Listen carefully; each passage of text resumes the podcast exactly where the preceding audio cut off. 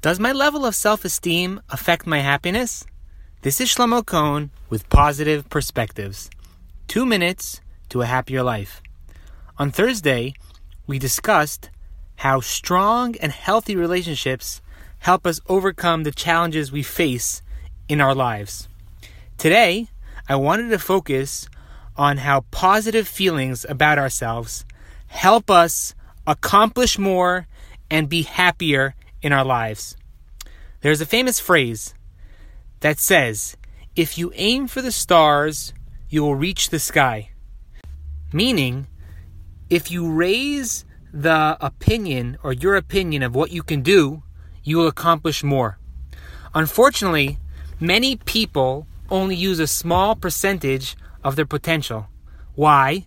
Because of how they view themselves.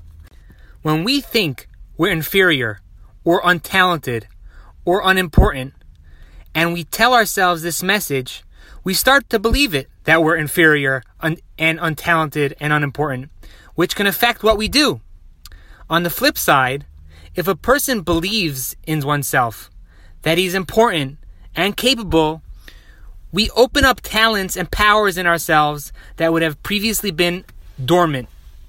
So, to answer our question, that the way we view ourselves has a big effect on how much we can accomplish.